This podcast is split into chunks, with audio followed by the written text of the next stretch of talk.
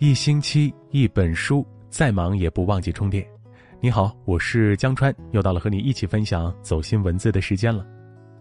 今天为你读一读来自公众号“读书三六九”的这样一篇文字：人到中年才明白，兄弟不共财，姐妹少往来。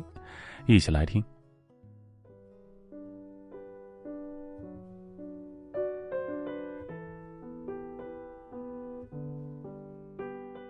肖伯纳曾说：“家是世界上唯一隐藏人类缺点和失败的地方，它同时也蕴藏着甜蜜的爱。”年少时有父母在的地方就是家，一家人在一起围炉团聚就是最大的幸福。当岁月悄然而逝，父母渐渐老去，兄弟姐妹便是家中最深的牵挂。兄弟姐妹之间永远是割不断的血脉相连，剪不断的手足情深。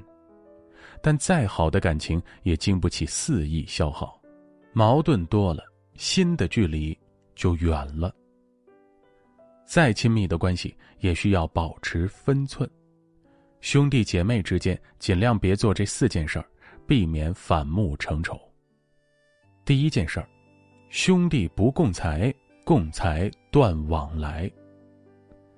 莎士比亚讲过一个深刻的观点：钱是一根伟大的魔杖，随随便便就能改变一个人的模样。深以为然。谈钱最能看清一个人的真面目。大多时候，人性经不起利益的考验，感情迈不过金钱的关卡。兄弟姐妹之间一旦有了钱财上的纠葛，难免会有翻脸的一天。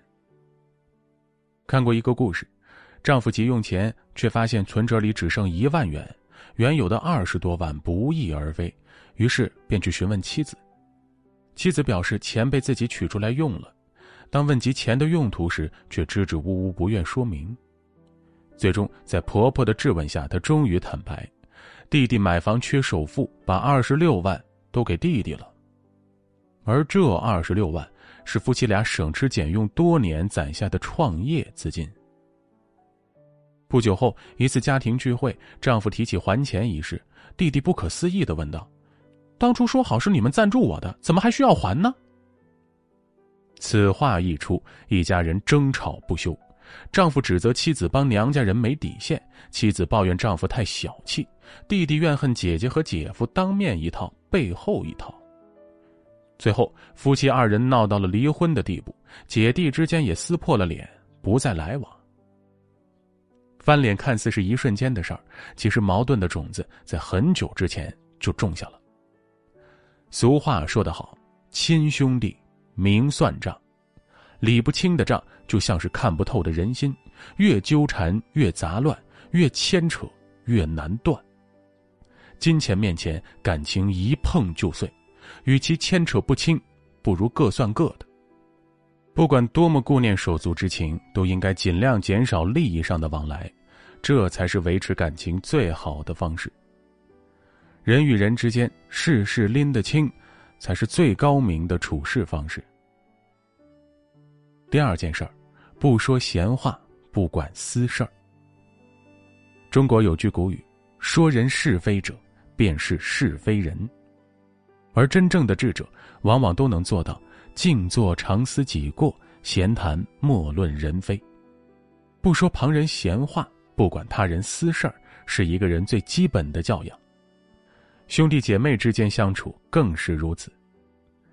前段时间电视剧《新居》热播，顾家姐弟的相处模式引发全网热议。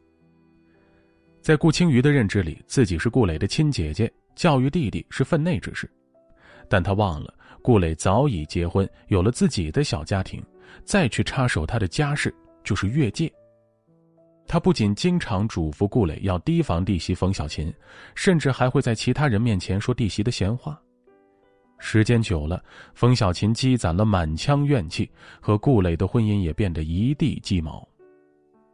直到最后，冯小琴又一次听到顾青瑜挑拨离间，她一怒之下摔门而出。顾磊急忙追出来，却不幸意外摔倒身亡。顾磊的离世让所有的矛盾彻底激化，冯小琴对着顾青云怒吼：“我们夫妻之间的事情用不着你在这里指指点点。顾磊的死就是因为你。你永远不知道一句闲话会给别人的生活造成多少困扰，你永远猜不到丢了分寸会引发多少感情世界的灾难。”心理学家武志红曾提到过一个概念：浆糊逻辑。大意是说，没有边界感的交往模式，模糊不清，就像浆糊一样混成一团。兄弟姐妹相处最舒服的状态就是熟不逾矩，最好的距离大抵正是亲而有间，密而有疏，和而不同，美美与共。第三件事儿，忘恩负义。不断索取。契诃夫说：“对于轻易能得到的东西，人们往往不会珍惜，因为得到的过程太容易，于是就把一切当成了理所当然。长此以往，伸手就变成了习惯，恩情都被遗忘在了脑后。”不禁想起一位网友讲过的亲身经历：家里开了间小商店，每当逢年过节时，父母都会给亲戚送点小礼物，表示心意。由于大伯前些年做生意欠了很多债，父亲平日里也会对大伯格外照顾，给他们家送过不少东西。谁曾想，原本的好意似乎被当成了得寸进尺的理由，隔三差五，大伯一家就会来店里白吃白拿。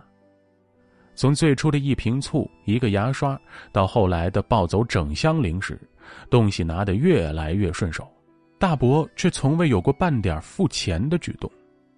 刚开始，父母每次都会笑脸相迎，后来因为拿的东西实在太多，损失太大，便要求大伯记账。可大伯听到之后，非但没有一丝愧疚，反倒大发雷霆，痛骂我们不讲情义，没有良心。随后，他又在亲戚面前散播造谣，说我们给大家送的礼物都是过期食品。从那时起，两家人彻底反目成仇。这层血缘关系也几乎不复存在。任何人际关系里最怕的都是利用他人的善意，成全自己的私心。兄弟姐妹之间总会有人富有，也会有人贫穷，不能因为别人比自己过得好就进行道德绑架，把索要当成习惯，消耗珍贵的善意。不能因为别人不求回报的付出就得寸进尺，把贪婪当成精明，糟蹋珍重的恩情。人情凉薄，人心难测，亲人之间的帮助扶持本就难得，唯有好好珍惜，勿忘人恩，才能不辜负每个对自己好的人，不辜负每一份心意。第四件事儿，不翻旧账，不争对错。晚清名臣曾国藩教导子孙后代，家运之兴旺在于和睦、孝道、勤俭。其中排在第一位的便是和睦之道，而和睦正是一个家幸福的关键所在。如果一个家庭中争吵声大过欢笑声，那么家里的温度往往都是冷冰冰的。电视剧《小舍得》里，张国立饰演的老父亲南建龙一直渴望能有一个完整的家庭聚会。可女儿南丽和继女田雨岚却水火不容，三言两语就能吵起来。每次聚餐时，大家都是笑着走进家门，带着满腔怒火摔门离开。热热闹闹的开场，冷冷清清的结束。老父亲看着这剑拔弩张的家庭关系，心里失落不已。林肯曾说：“亲人不睦，家必败。”家是讲爱的地方，不是讲理的地方。兄弟姐妹在一起，当斗争取代了和气，伤的是父母的心，毁掉的是家庭的风水。面对家人，不要总是翻旧账，不要总是争对错，遇事多沟通，矛盾不过夜，多一点包容，就少一点仇恨。大事商量，小事原谅，互相尊重，彼此谦让。才是一个家最好的家风。人到中年，真正的幸福是什么呢？一家人聚在一起，彼此之间无怨恨，有老有小，有说有笑，有柴有米，有锅有灶，比得上财富万千。余生经营好兄弟姐妹之间的关系，心怀感恩对待每一份情谊。亲人一场，有今生无来世，再不好好珍惜，只会留下无尽遗憾。点个再看，愿家人平安无恙，家中欢笑常在。